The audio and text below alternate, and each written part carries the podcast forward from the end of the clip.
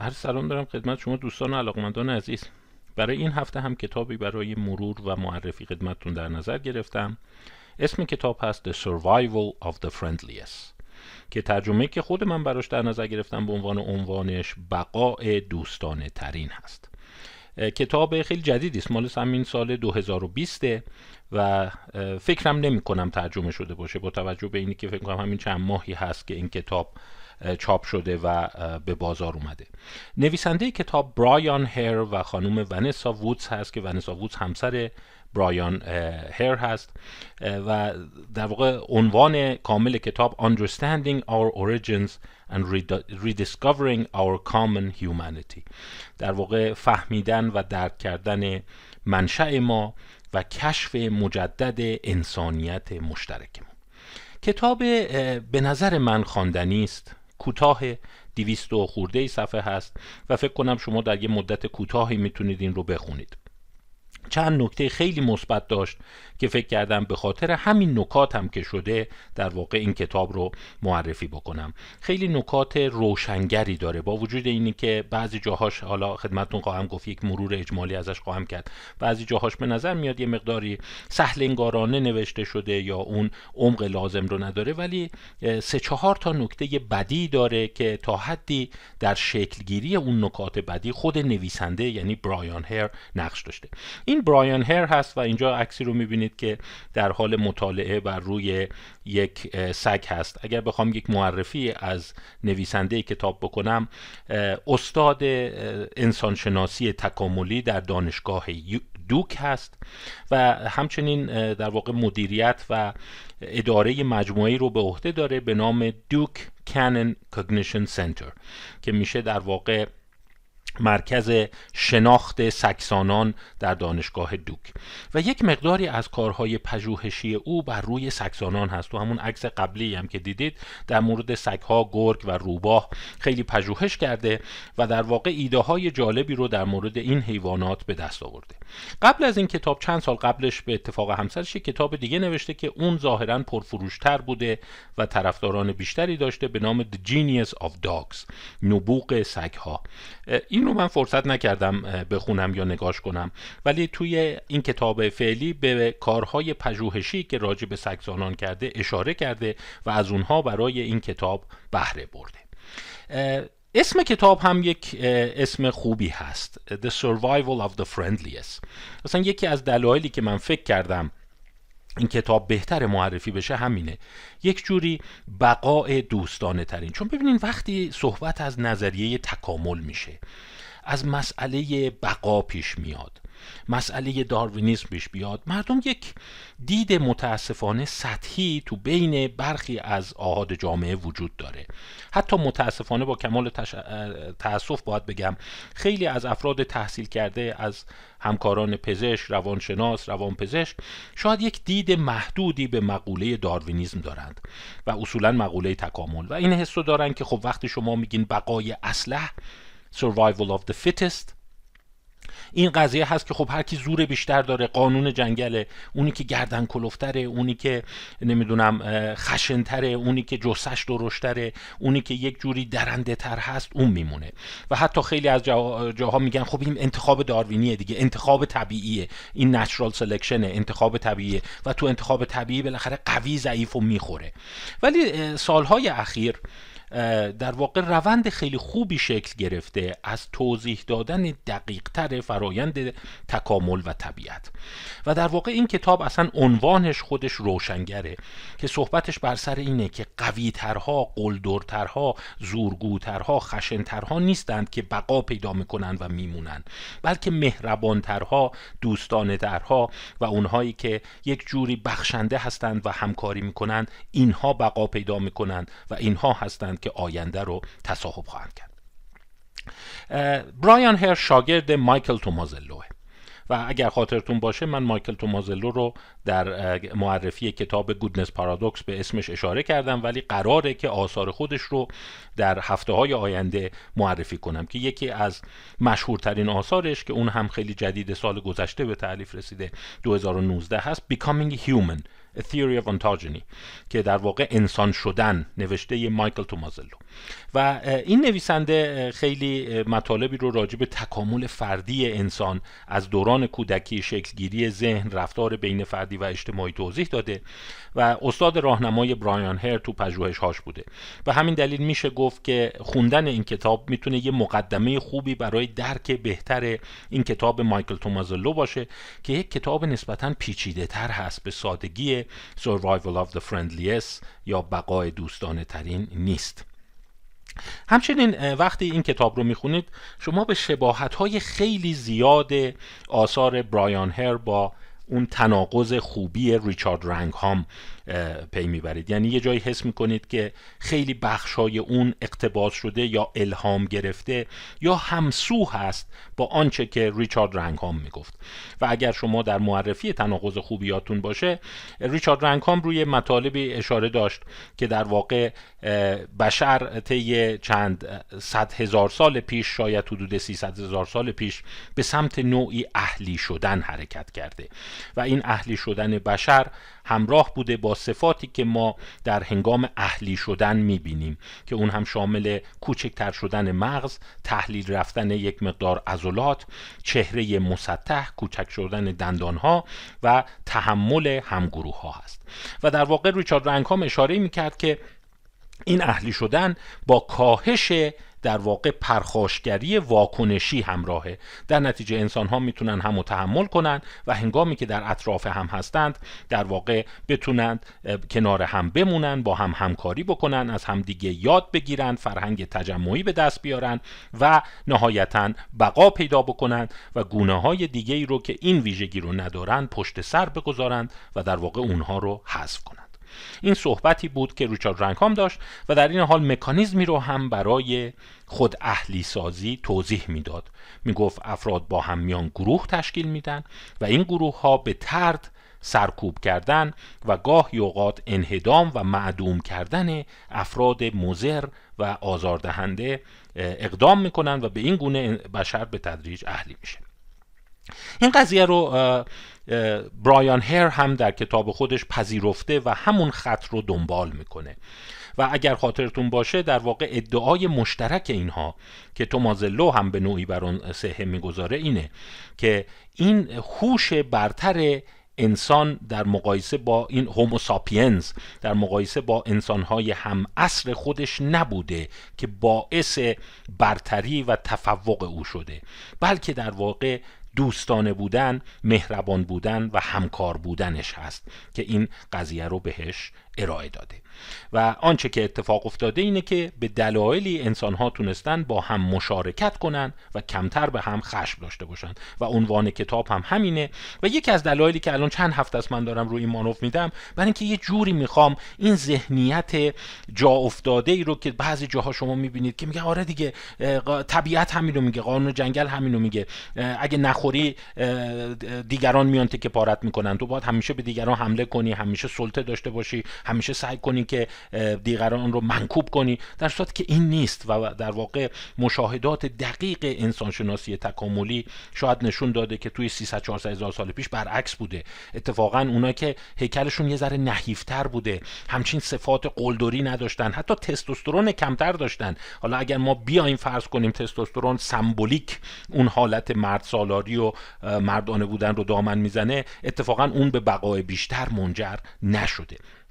هرچند البته خدمتون گفتم در اون مرور و بررسی تستوسترون رکس اون کتاب تستوسترون شهریار که داستان به این سادگی هم نیست و اینجوری نیست که یه هورمون کلی تغییر ایجاد می‌کنه و نمی‌دونم سطحش که بالا میره آدما پرخاشگر و سلطجو میشن میاد پایین مهربان اینا. به این سادگی نیست. ولی با این حال یک سری ویژگی های مشترکی هست که به نظر میاد به سمت دوستانه شدن و ملایم شدن انسان ها حرکت می‌کنه. این مثلا یکی از عکس هایی هست که من در اسلاید هفتم براتون گذاشتمش از کتاب همین برایان هر بقای دوستانه ترین که شما مشاهده می‌کنید زمان در واقع یک حضور انواع گونه های انسان رو نشون میده. شما اینجا نئاندرتال رو دارید من الان روی اون با کرسر دارم نشون میدم. دنیسووان ها رو دارید. انسان هایدلبرگ رو دارین. هومو ارکتوس رو دارین و هومو فلورسینسیس رو دارین. که توی این در واقع پنج نوعی که همزمان با انسان معاصر هوموساپینز بر روی کره خاکی زندگی می‌کردند به غیر از هومو فلورنسیس فلورسین ببخشید فلورسینسیس اون چهارتای دیگه حجم مغزیشون خیلی کمتر از حجم مغزی انسان معاصر نبوده. حتی شواهدی هست که ممکنه در برخی زمانها به عنوان مثال نئاندرتال ها یا انسان های هوموساپینز ما قبل ما. مثلا 50 هزار سال پیش 70 هزار سال پیش جمجمه بزرگتری داشتن و مغز در واقع پرحجمتری رو صاحب بودن. یعنی شما اگر ملاحظه بفرمایید این پنج نوعی رو که زیرش عکس مغز گذاشته هومو ارکتوس هایدلبرگ دنیسووان و نئاندرتال در کنار هوموساپینز اینا جمجمه های حجیم 1200 تا 1800 سی سی داشتند. و اینا همزمان با هم میزیستند. ولی همینجور که شما می‌بینید اون چهارتای دیگه منقرض شدند و در واقع انسان بوده که تونسته ادامه بده. این باور وجود داره که حوالی چهل تا چهل و پنج هزار سال پیش نیاندرتال ها و هومو ارکتوس ها ناپدید میشن. دنیسووان ها هم همین دوره ناپدید میشن و هومو ساپینز یک کتاز زندگی در روی کره خاکی میشه. منتها این ویژگی رو همونطور که خدمتتون گفتم برمیگرده به دوستانه بودن و اهلی بودن این موجود. توی کتابش خیلی گفتم شاید تکرار مباحث تناقض خوبی است. مثلا به همین نسبت ارز به ارتفاع چهره اشاره می‌کنه. میگه هوموساپینز این اتفاق توش افتاده و این ارتباط داره با کاهش تستوسترون. باورش بر اینه که تستوسترون همینجور که رفتیم جلو در هوموساپینز کاهش پیدا کرده. و حتی یک مثالی می‌زنه که تو کتاب تناقض خوبی ریچارد رنگهام کمتر مورد توجه قرار گرفته ولی این خیلی پررنگ به این می‌پردازه و اونم نسبت طول انگشت دوم به انگشت چهارم هست. این یکی از اون چیزاییه که خیلی از متخصصین رفتارهای جنسی متخصصین تکامل. و اونهایی که راجع به مسائلی مثل مرد سالاری نمی‌دونم مونوگامی اینا صحبت می‌کنن خیلی به این اشاره می‌کنن.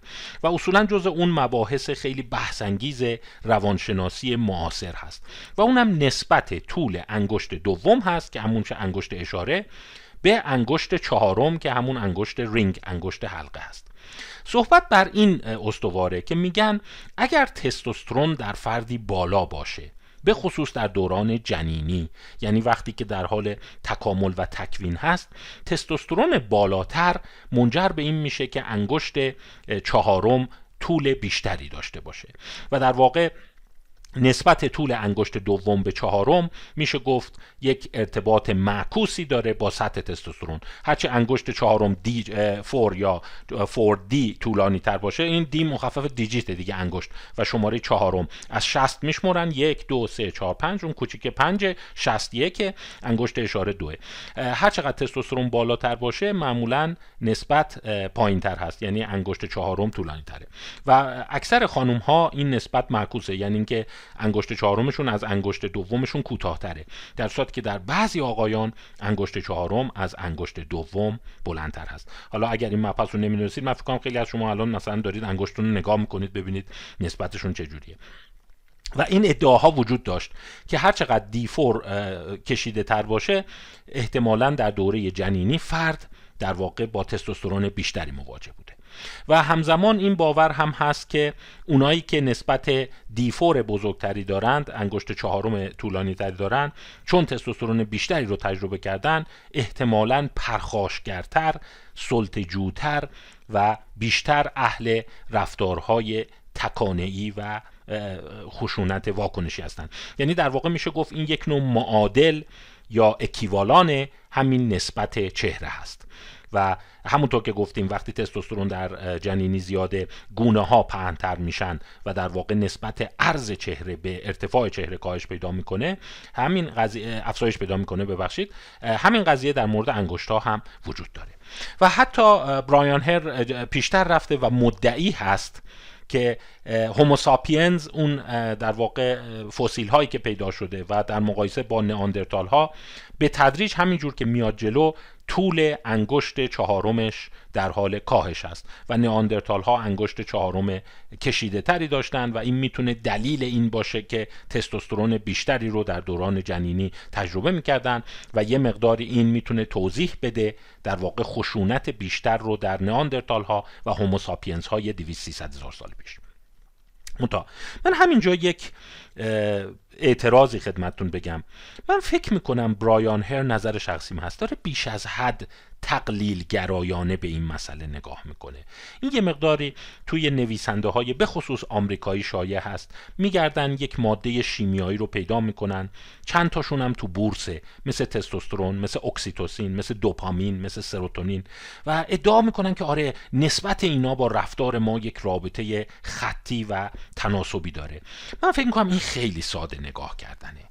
و در این حال خیلی از این پژوهش ها هم توش واقعا ایراد هست. مگه ما چند تا فسیل هوموساپینز داریم که انگشتشون رو شما بتونی اونقدر دقیق استخراج کرده باشی؟ یا اصلا یه ذره شما عوامل محیطی عوامل دیگر در نظر یا اصلا اون ارتباط طول این انگشتا با تستوسترون خودش خیلی جاها زیر سواله و تازه با همین انگشتا با مسئله خشونت. من فکر کنم این یکی از ایرادهای کتابه که در اون وجود داره. مثلا جای دیگه یک ایرادی مطرح می‌کنه که واقعا به نظر حتی گفتنش میشه گفت سوء تفاهم ایجاد می‌کنه. به مقاله اشاره کرده حالا دوستانی که سیتالوپرام می‌خورن نگران نشن که در جنین مادرانی که سیتالوپرام میخوردن حجم جمجمه کوچکتر در میاد. یعنی به عنوان عوارض جانبی مصرف سیتالوپرام در خانوم های افسرده که باردار بودن و در حین بارداری سیتالوپرام خوردن دیدن مغز یه مقدار کوچکتره. و همچنین به مطالعاتی اشاره می‌کنه که شرکت های داروسازی در روی عوارض جانبی سیتالوپرام انجام دادن و در واقع مشاهده کردن که جنین موش مغز کوچکتری خواهد داشت به عنوان عوارض جانبی سیتالوپرام. و این رو اشاره کرده که آره سروتونین با پرخاشگری ارتباط داره هرچی سروتونین بیشتر باشه پرخاشگری کمتر میشه و در عین حال جمجمه کوچکتر هم گفتیم یکی از ویژگی های اهلی شدن حیوانات و انسان هست که اینا همش می‌تونه اینجوری باشه که احتمالا تغییرات ژنتیکی و ارگانیکی شکل گرفته که به افزایش سطح تستوسترون ما در دوران معاصر منجر شده و این باعث شده که جمجمه ما هم کوچکتر بشه مغزمون کوچکتر بشه و اهلی تر بشیم. میگم اینا یه مقداری احساس می‌کنم بیش از حد ساده نگاه کردن و یه مقدار گیشه رو دیدنه. چون فکر می‌کنم شما وقتی یه چیزی چاپ کنی که مثلا نسبت انگشتار رو با خشونت پرخاشگری رفتارهای جنسی بخواد نشون بده خیلی مردم جذب میشن. زود انگشت خودشون رو نگاه می‌کنن چون انگشت بقیه نگاه کردن و بعد اسمون ذوق می‌کنن چه چیزی کشف کردیم. ولی من فکر می‌کنم که یه مقدار این از ارزش کتاب میکاهه. حالا من قسمت های قوی کتاب رو براتون خواهم گفت. ولی اینجا یه مقدار انتقاد داشتم به این مسئله. باز مسئله دیگه ای رو که مرور می‌کنه میگم مقالاتی هم که حتی به عنوان منابع مورد استناد قرار داده خیلی شبیه مقالات رنکام هست. همون مسئله تکامل خیشتنداری در حیواناته که من حتی دو کلیپ کوتاه هم ازش خدمتتون توی اون معرفی تناقض خوبی ارائه دادم که چگونه حیوانات وقتی مغزشون بزرگتر میشه خیشتندارتر میشن از رفتارهای تکانهشون کاسته میشه و اگر شما اون آزمون سیلندر رو به خاطر داشته باشید اون سیلندر شیشه ای که غذا رو وسط سیلندر میذاشتن اون حیواناتی که مغز بزرگتر دارن می‌رفتن و از کنار و از اون دهانه سیلندر سعی می‌کردن غذا رو وردارن. در صورتی که اونایی که مغز کوچکتر داشتن صاف مرتب نک می‌زدن یا سعی می‌کردن از قسمت جدار شیشه ای رد بشن. یا باز مسئله دیگه ای رو که ریچارد رنکام بهش اشاره داره تفاوت شامپانزه ها و بونوبوها بونوبوها چهره مسطحتر دارن جمجمه کوچکتری دارن. عضلاتشون ضعیفتر از شامپانزه هاست و میشه گفت فرم اهلی شده در واقع شامپانزه ها رو تشکیل میدن. و توی بونوبوها معمولا کشتن نوزاد و کودکان خیلی نادره. اینفنتساید یعنی بونوبوهای نر به ندرت به کودکان حمله می‌کنن در صورت که شامپانزه های نر مشاهده شده گاهی اوقات کودک دیگران رو می‌کشن و در این حال همسرآزاری توی بونوبوها خیلی کمتر هست. یعنی کتک زدن جنس ماده توسط نر خیلی کمتر اتفاق میفته و بونوبوها به نظر میاد اهلی شده شامپانزه ها هستن که باز این انتخاب استفاده می‌کنه از همون نظریه سروتونینی نظریه تستوسترونی و حتی یه ادعایی هم می‌کنه که من یه مقدار سعی کردم منابعش رو پایین بالا کنم ببینم چقدر معتبره. و اونم اینه که انگشت چهارم در شامپانزه ها کشیده تر هست در مقایسه با بونوبوها. یعنی اون مسئله نسبت انگشت دوم به انگشت چهارم در مورد اینا هم صدق می‌کنه و بونوبوها انگشت چهارم کوتاهتری دارند. خب اینا چیزایی بود که یه مقداری همپوشانی داره. کم کم مباحثش یه مقدار از کتاب تناقض خوبی به نظر من جلوتر میره. و اینم حواسمون باشه که این کتاب سه سال بعد از تناقض خوبی چاپ شده. و مباحث میشه گفت متنوعتری رو مطرح می‌کنه و شاید دلیلی که من تاکید دارم این کتاب رو هم بخونید همینه. یکی از مباحثی که بهش می‌پردازه مسئله همکاری است. اینم در واقع الهام گرفته از تومازلو دیگه. اگر یادتون باشه تومازلو به مسائلی مثل عدالت همکاری نیت مشترک داشتن در واقع همدلی بیشتر در موجودات اهلی تاکید داشته. و این هم به مقالاتی اشاره می‌کنه که مثلا بونوبوها در مقایسه با شامپانزه ها فقط خشونتشون کمتر نیست. فقط تستوسترونشون پایینتر نیست بلکه یک حس همکاری بیشتری هم دارند. مثلا از سلسله آزمون های یاد می‌کنه که خودش و تومازلو انجام دادن که به صورت شماتیک در اسلاید شماره دوازده شما یه نمونه اون رو می‌بینید. این آزمون به این صورته که یک مقدار غذا رو روی یک تخته می‌ذارن و تخته رو به فاصله می‌ذارن که دست حیوان به اونا نرسه. و راهی که بتونه اون رو دست بیاره اینه که اون تناب رو بکشه سمت خودش. منتها دقت بفرمایید تناب ها سرش بازه. در نتیجه اگر دو تناب رو همزمان دو تا شامپانزه یا بونوبو با هم بکشن اون تخته میاد جلو. ولی اگر یکشون به تنهایی بکشه سر تناب میاد طرف این اون یکی سرش میره عقب و بعد نهایتا تناب از تو حلقه خارج میشه و این تخته سر جاش میمونه. پس مهم اینه که هر دو باید همزمان تناب رو بکشن. و حتی این به گونه تعبیه شده که یکی دستش نمی‌رسه که دو تا تناب رو با هم بکشه. یکیش این سر قفسه یکیش اون سر قفسه. پس باید این دوتا یاد بگیرن با هم همکاری بکنن و تخته رو به سمت خودشون بکشن. خب اگر ما فرضمون بر این باشه که آنچه باعث بقا شده دوستانه بودن مهربان بودن و همدل بودنه اون موجوداتی که از نظر تکاملی اهلی تر هستن باید بتونن تو این کار بهتر عمل بکنن. که ادعای برایان هر و مایکل تومازلو دقیقا همینه. میگه بونوبوها در این تست در مقایسه با شامپانزه ها خیلی بهتر عمل می‌کنند.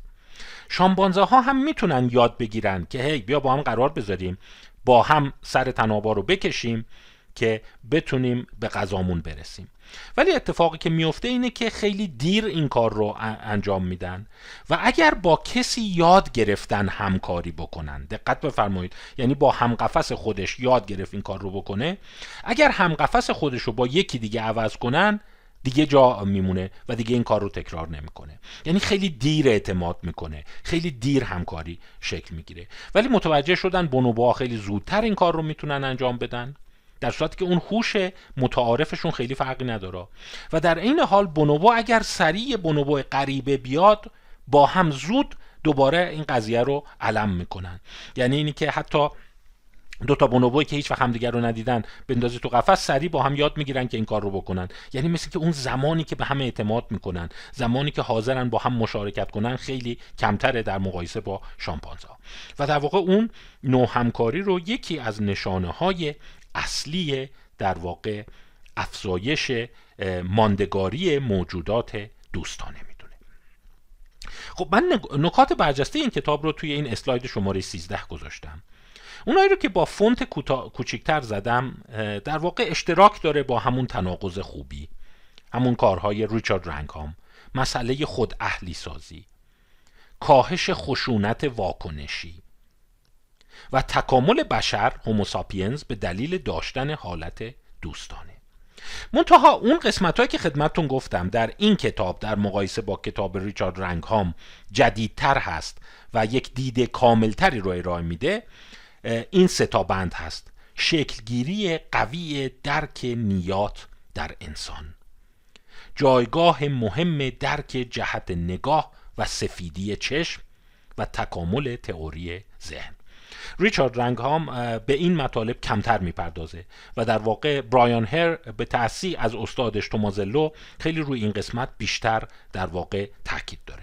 حالا اینا چی هستن؟ من می‌خوام ادامه این مرور کتاب رو به توضیح مختصری در مورد اینها اختصاص بدم. چون در واقع این بند رو شما دقت بفرمایید این میگه که خب درست انسان خشونتش کم شده درست انسان پرخاشگریش کم شده ولی اون یک واسطه داشته. یک رابط داشته و اونم در واقع شکلگیری درک نیات دیگران بوده. به نوعی تئوری ذهن تئوری آف مایند در انسان ها خیلی سریع تکامل پیدا می‌کنه. منتها قبل از اینی که به این بپردازم اجازه بدید یک بازگشتی بکنم به کارهای برایان هر که در کتاب به اونا اشاره می‌کنه. اگه یادتون باشه گفتم این در مورد نبوغ سگ ها کار کرده بود. بخشی از پژوهش‌هاش در مورد هوش سگ و توانایی های سکسانان هست. این مقاله شاید الهام بخش برایان هر کار خودشه و همراه تومازلو مال سال 2002 هست در ژورنال ساینس چاپ شده و در این کتاب هم مورد استناد قرار گرفته.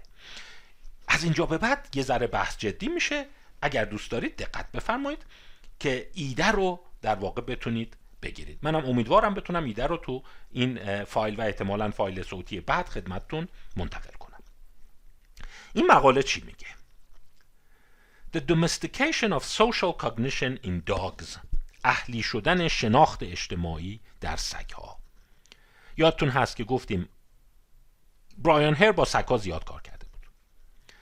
حالا اومده میگه خیلی خوب. ببین شامپانزه ها گفتیم که هوش بالایی دارند و در واقع توی مسائل فضایی جهتگیری حافظه اون حافظه کارکردی توانایی خیلی بالایی دارند. حتی چند تا مقاله و مطالعه بود اگر خاطرتون باشه من بحث کردم که اینا حتی قادر هستند که در مقایسه با انسان حافظه کارکردی قوی تری دارند. منتها راجب یه چیز اومده بین شامپانزه ها و سگه ها پژوهش کرده که شما در اسلاید شماره چهار خلاصه این پژوهش رو می‌بینید. متوجه شدن سگها یا شامپانزه ها به نشانه های اجتماعی. داستان چیه؟ میگه فکر کن شما مثلا سه تا پیاله می‌ذاری روی میز و زیر یکیشون غذا هست و اون صاحب شامپانزه یا صاحب سگ به نوعی به یکی از اونها اشاره می‌کنه. اشارش یعنی چی؟ یعنی کنارش ممکنه شروع می‌کنه انگشت زدن. بهش خیره شدن یا با انگشت اشاره بهش اشاره کردن. به عبارت دیگر منتقل کردن نیت اجتماعی. این که میگه در واقع سوشال کیوز منظورش اینه. سوشال کیو یعنی اون نشانه اجتماعی. چیز جالبی که متوجه شده شما در این اسلاید می‌بینید. سگها با وجود اینه که هوش خیلی کمتری از شامپانزه داره. شامپانزه می‌دونه حتی می‌تونه تا 150 لغت اشاره یاد بگیره زبان اشاره صحبت بکنه. شامپانزه می‌تونه حافظه خیلی عجیب بصری داره. شامپانزه می‌تونه خیلی از معماهای فیزیکی رو حل کنه. مثلا این جعبه هایی که باید اهرمو بکشی پدال رو جابجا کنی پیچو بچرخونی تا درش باز بشه رو انجام بده. ولی ببینید سگها در این مطالعه تقریبا حدود 15 واحد موفق شده در صورتی که شامپانزه حدود 10 11 واحد. یعنی یه چیزی حدود میشه گفت سه چهار واحد بیشتر از شامپانزه موفق شده. و شما در نظر بگیرید خط 9 خط تصادفی هست. یعنی اگر شما رو نه قرار بگیری یعنی اینکه اون نشانه اجتماعی رو کاملا شیریا خطی تعبیر کردی. و 18 یعنی اینکه تمام نشانه های اجتماعی رو گرفتی. معنی این اسلاید اینه که سگ ها به طور متوسط شاید دو برابر حتی دو نیم برابر شامپانزه ها نشانه های اجتماعی صاحبشون رو بهتر می‌گیرند. یعنی اگر شما به یه جایی داری نگاه می‌کنی سگ بیشتر میره اونجا رو بو بکشه یا بره بررسی کنه. اگر شما یه جوری روی میز یه گوشه از میز داری انگشتتو می‌زنی بیشتر میاد اونجا. آها ببینم چیه؟ چی میگی؟ اینجا چه خبره؟ چه اتفاقی افتاده؟ یعنی انتقال دادن توجه. می‌دونید این در مادر به کودک اصلا خیلی راحت اتفاق میفته شما حتما دیدی مادر به جا نگاه می‌کنه کودک سریع به اونجا نگاه می‌کنه. یا اون صحنه بسیار زیبای کودک 7 ماهه که اون انگشت ناز کوچولوش رو داره به یه جای اشاره می‌کنه به اون جایی که مادر داره نگاه می‌کنه. یعنی اشاره مشترک.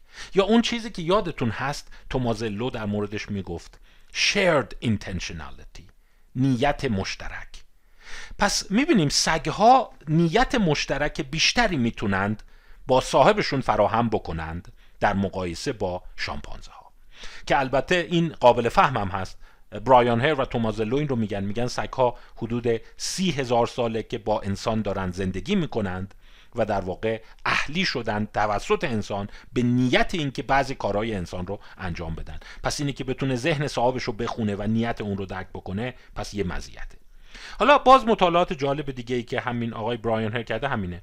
وقتی میاد این مسئله رو بین سگ و گرگ یعنی اون فرم غیر اهلی سگسانان مقایسه می‌کنه تفاوتی تو حافظه غیر اجتماعیشون وجود نداره. حتی گرگ های مختصری باهوشتر از سگان.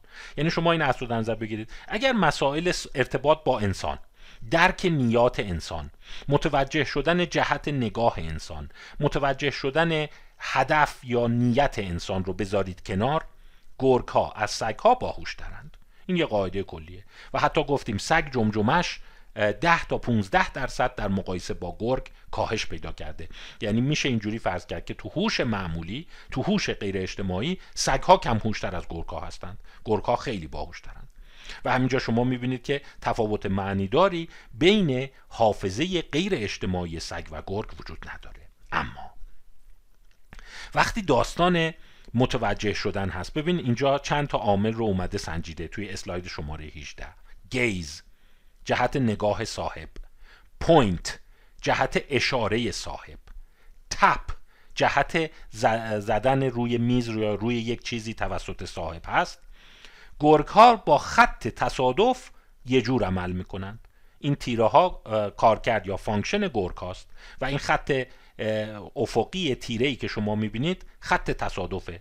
یعنی اینکه شما بر حسب تصادف اگر فرض کن به سمت اون لیوانی بری که فرض کن دو تا لیوان روی میز گذاشتن و من دارم به یکیشون نگاه می‌کنم گرگه پنجا پنجا هست که به سمت کدوم لیوان خواهد رفت. گیز. در صورت که شما نگاه کنید سگه خیلی بیشتر امکانش هست. وقتی که شما داری اشاره می‌کنی بره طرفش. وقتی داری هم اشاره می‌کنی هم نگاه می‌کنی و هم اشاره می‌کنی هم نگاه می‌کنی هم یه جوری مثلا انگشت رو تکون میدی می‌زنی اون سمت. ببینید تقریبا دیگه از تصادف به یه قطعیتی نزدیک شده. یعنی اگر 36 رو در نظر بگیرید و خط وسط رو 18 در نظر بگیرید اون 32 یعنی اینکه بیشتر موارد درست نیت شما رو سگ متوجه میشه. در صورتی که گرگ واقعا هر رزبر تشخیص نمیده. یعنی شما نگاه کنید چه در اشاره کردن چه در جهت نگاه شما و چه در حالت مشترکی که هم نگاه کنی هم اشاره کنی هم بزنی روی اون لیوانه باز گرگه میره شروع می‌کنه هر دوشون رو یه اندازه بو کردن. ولی سگه می‌فهمه ها تو منظور دینه برم طرف اون. نیت تو گرفتم حرف تو گرفتم فهمیدم چی میگی. و این قضیه در واقع به نوعی حالا اومده این رو بررسی کنه. یعنی خیلی ساده بهتون بگم ببین دوستان منظورم حالت تلپاتی و اینا نیست منظورم اینه که سگ یه جوری منظور صاحبش رو می‌فهمه. در صورتی که گرگ نمی‌فهمه. حالا منظور صاحب فقط لزوما هم نیست. منظور انسان منظور من هست.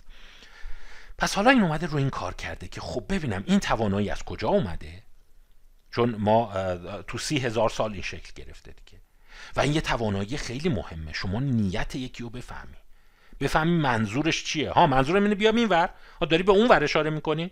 یعنی بتونه با همدیگه اون در واقع نیت مشترکی که تومازلو میگه رو داشته باشه. حالا یه عده اومدن به این مطالعه اعتراض کردن.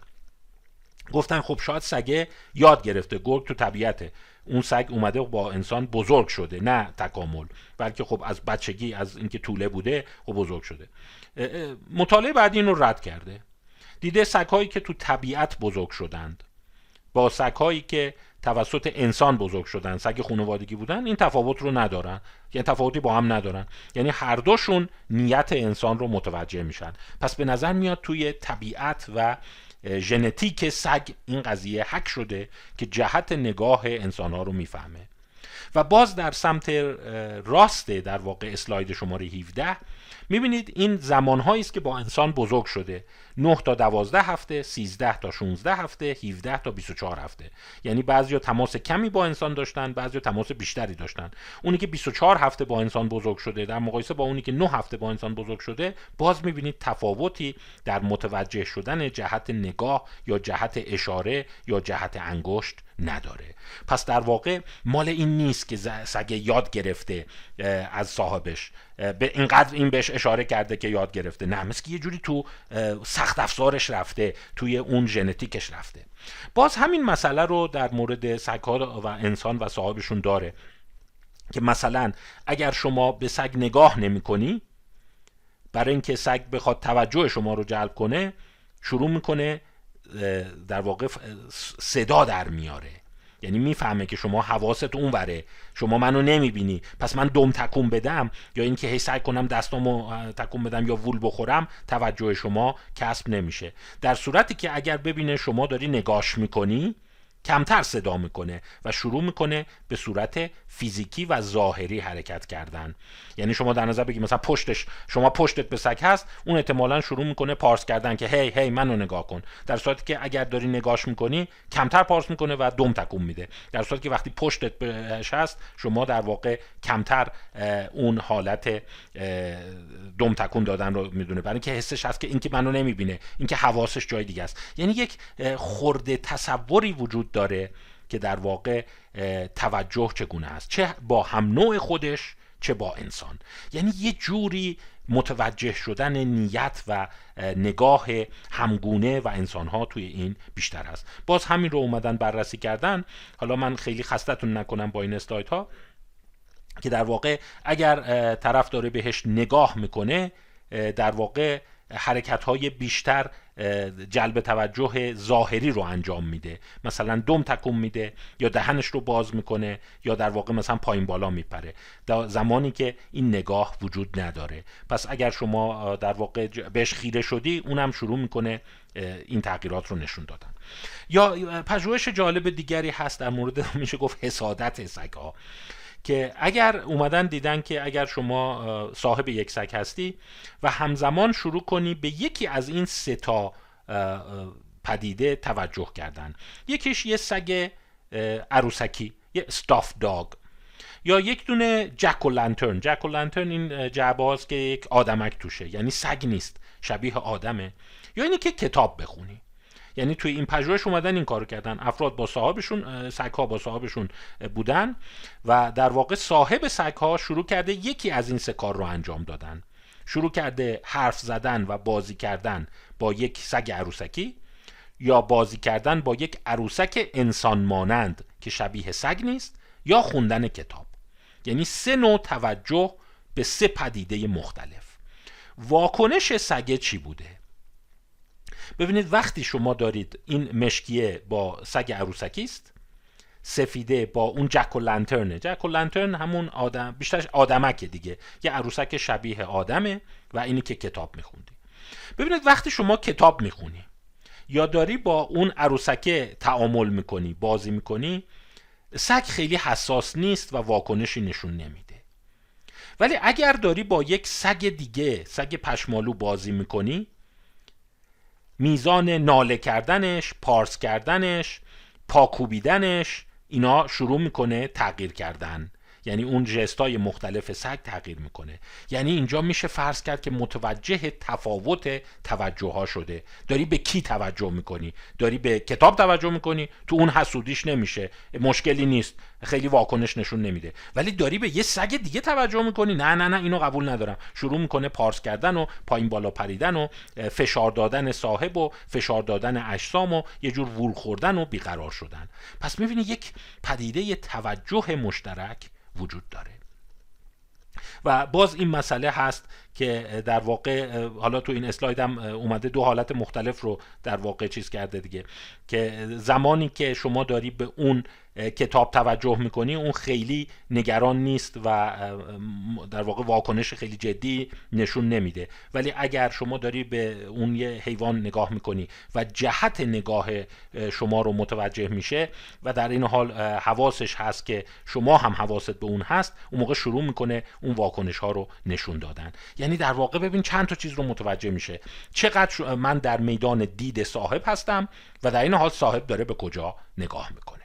خب این خیلی تکامل دیگه. یعنی خیلی پیشرفت هست و در واقع نشون میده اگر وضعیت به صورتی باشه که اون نگاه مشترک اون میشه گفت توجه مشترک رو نگیره بیقرار میشه و اگر به شما در میدان دیدش باشی در میدان دید صاحبش باشه شروع می‌کنه یه جستایی رو نشون دادن حرکت کردن که در واقع نشون بده که من به من توجه حالا خدمتتون عرض کردم که بین ها و سگ ها این تفاوت هست. ها هیچ فرقی ندارن. یعنی هیچ هیچ کدوم از این اتفاقایی که خدمتتون گفتم تو گرگ اتفاق نمیفته فقط تو سگ های اهلی اتفاق میفته حالا این سوال پیش اومد که اگر این مال اهلی شدن باشه ما برگردیم به اون روباهای دیمیتری بلیایف یادتون هست؟ توی تناقض خوبی گفتم. گفتم حدود پنجاه سال دیمیتری بلیایف سعی کرد روباهای وحشی رو اهلی کنه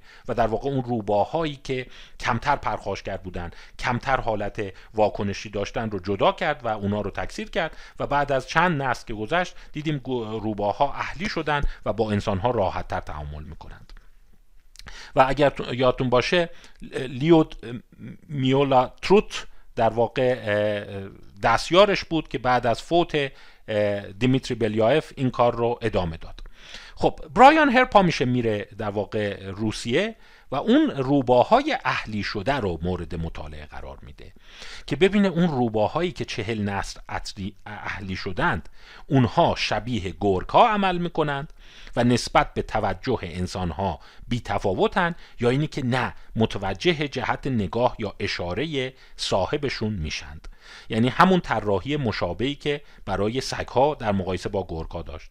می‌بینید صاحب اینجا میشینه و به یکی از این دو جعبه اشاره می‌کنه. حالا می‌خواد با انگشت اشاره کنه یا به نوعی مثلا جهت نگاهش باشه و ببینه که روباه آیا متوجه میشه نیت انسان رو می‌خونه یا نه. چیز جالبی که در واقع کشف کرد این بود که بله روباهای اهلی شده هم شبیه گرگ شدند. و اینجا اساس نظریه تومازلو برایان هر رو تشکیل میده. میگه سب کن ببینم. اهلی شدن صرفا کاهش استراب کاهش پرخاشگریه یا افزایش توجه به نیات دیگران و یا هر دو؟ جمله منو متوجه شده. یعنی وقتی موجودی اهلیه و به هم نوع خودش حمله نمی‌کنه ما چند تا پدیده داریم. یا ممکنه کلا آرومه یا اینی که ممکنه آرومه و نیت طرف مقابل رو پردازش می‌کنه یا اینی که ممکنه نیت طرف مقابل رو پردازش می‌کنه پس به همین دلیل آرومه. یعنی یک واسطه یک حلقه اضافه میشه به اون چیزهایی که ریچارد رنکام اعتقاد داره. و اون هم تئوری ذهن یا متوجه شدن نیت و قصد دیگران هست. خب فایلمون داره بزرگ میشه. اجازه بدید اینجا من یه توقف بذارم. بقیه این فایل یه مقدار هیجان انگیزه که در واقع سوال سر اینه. اینی که ما وقتی متوجه میشیم که یکی دیگه منظورش چیه متوجه نیتش میشیم. می‌تونیم با هم یک همفکری و نیت مشترک داشته باشیم این چجوری این وسط اضافه شده؟ چون تومازلو معتقد لازمه شکلگیری تمدن همونه.